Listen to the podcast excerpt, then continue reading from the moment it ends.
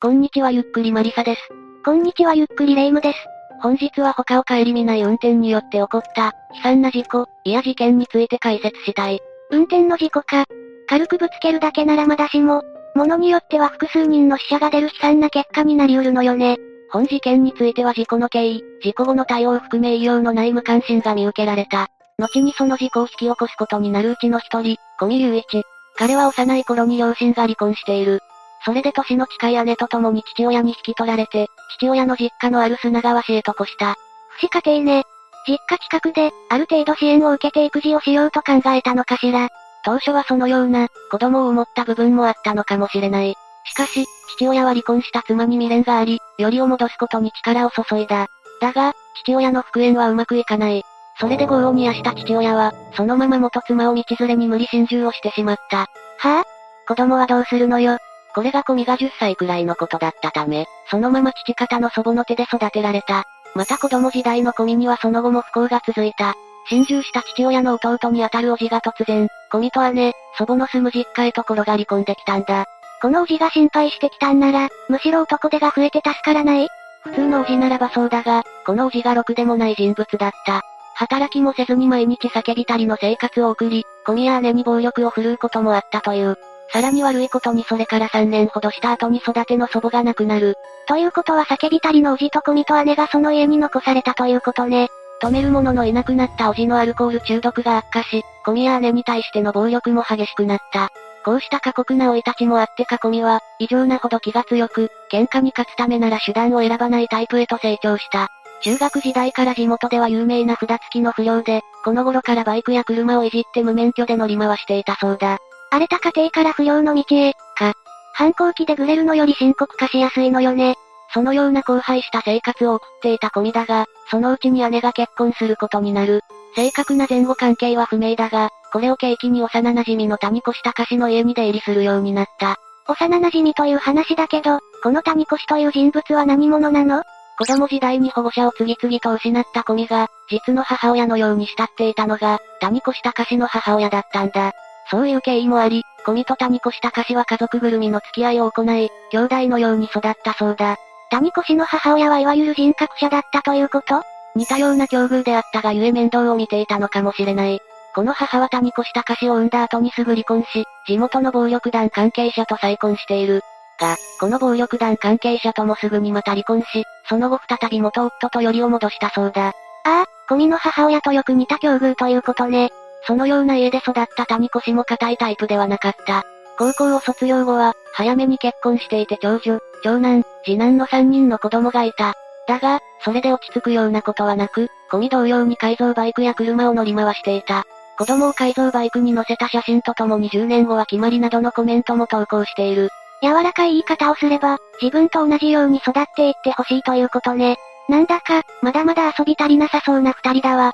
ああ、2015年当時、コミは27歳、谷越も26歳になっていたが、酒を飲んでは車を乗り回す。時には行動でレースなども行っていたようだ。周囲の人間はいつか事故を起こすと考えていたがそれを気に留める二人ではなかった。行動レースって、2015年6月6日の22時頃も、行動レースを行っていた。だが谷越と込み、及び彼らの友人3人はレース前に3時間ほど行きつけの飲食店に行っていた。そのため全員がビールや焼酎を飲酒しており、ほぼ酩酊した状態のままだった。22時頃って普通に人がいるのに、そんなことは彼らは気に留めない。谷越の運転する BMW X5 は、時速100キロを超える猛スピードで赤信号を無視。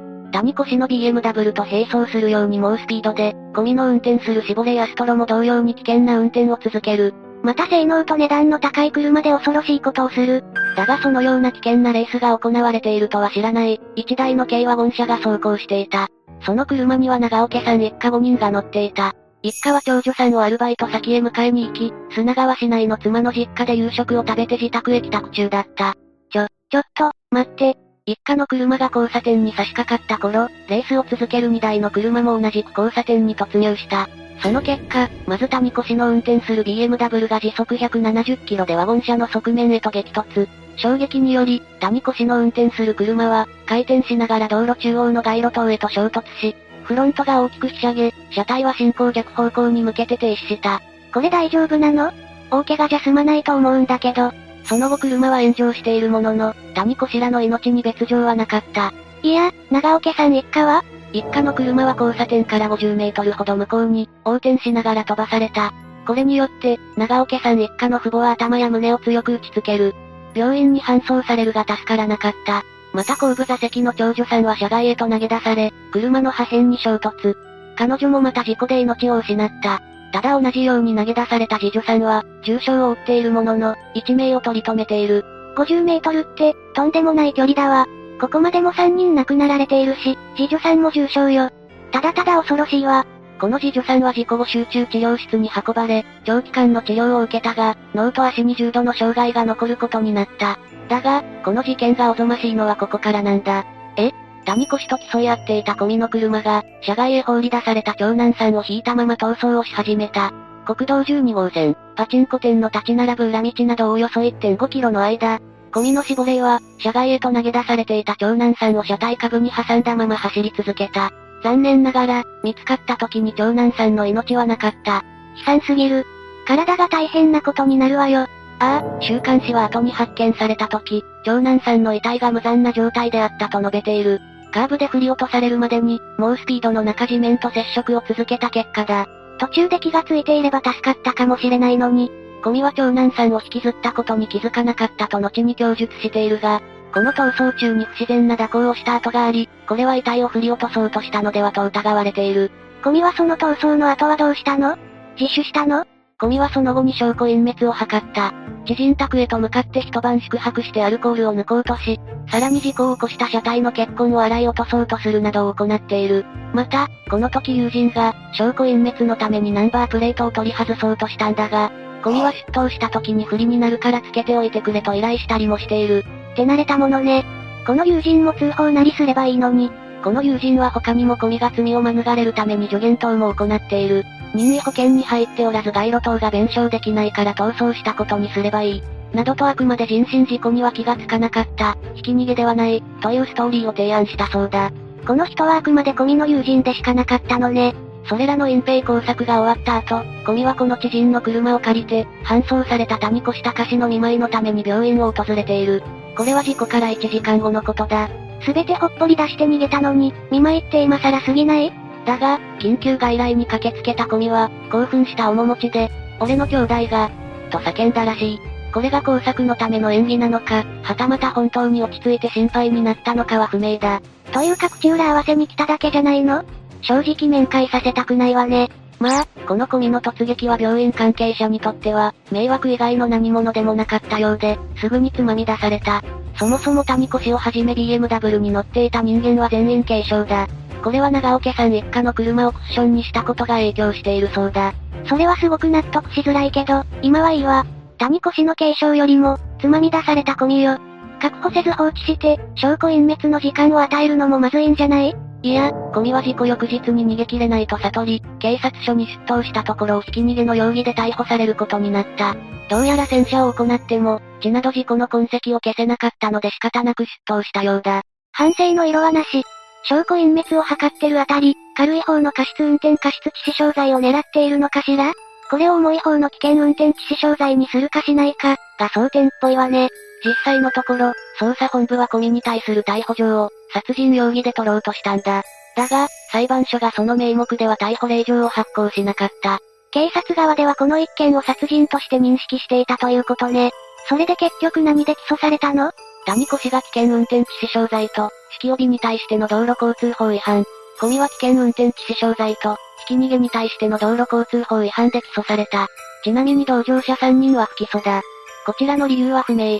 そのあたりもすっごく不満だけど、とにかく運転していた二人は残念だが、検察側がいくら突き詰めても、コミと谷越は法廷で自分に有利な証言を繰り返した。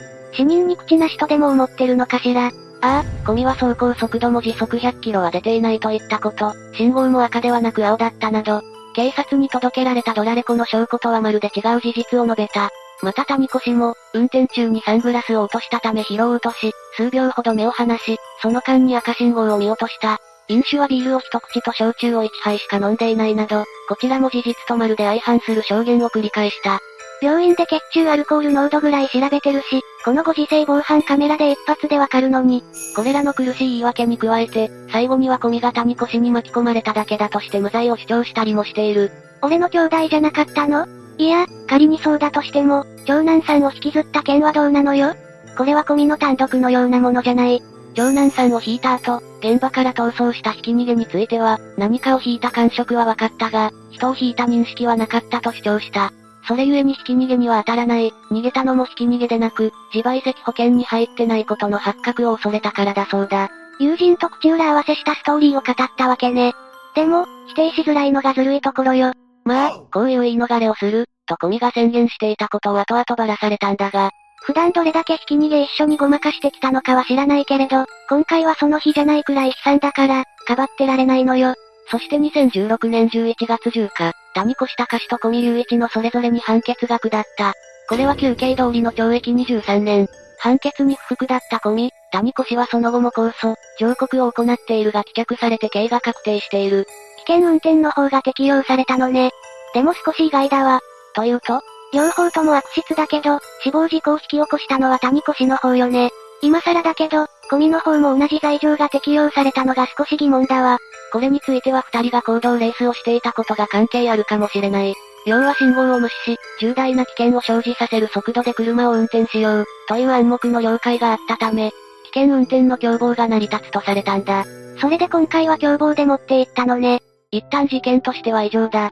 下手な殺人よりも重い罪だけど、5人一家を破壊したと考えると23年は飲み込みづらいわね。殺人で起訴できていたら、極刑もあり得る被害規模だからな。だが、これでも法改正により厳罰化した結果なんだ。今までだったら下手すれば10年以内で出てきたものね。とはいえ厳罰化をした結果の23年でも、事件の経緯や隠蔽の悪質さから、まだ足りないという意見もある。あまりにも被害が多すぎるから、遺族をはじめ納得できない人は尽きないでしょうね。最後になりますが被害に遭われた方に哀悼の意を表します。最後までご視聴ありがとうございました。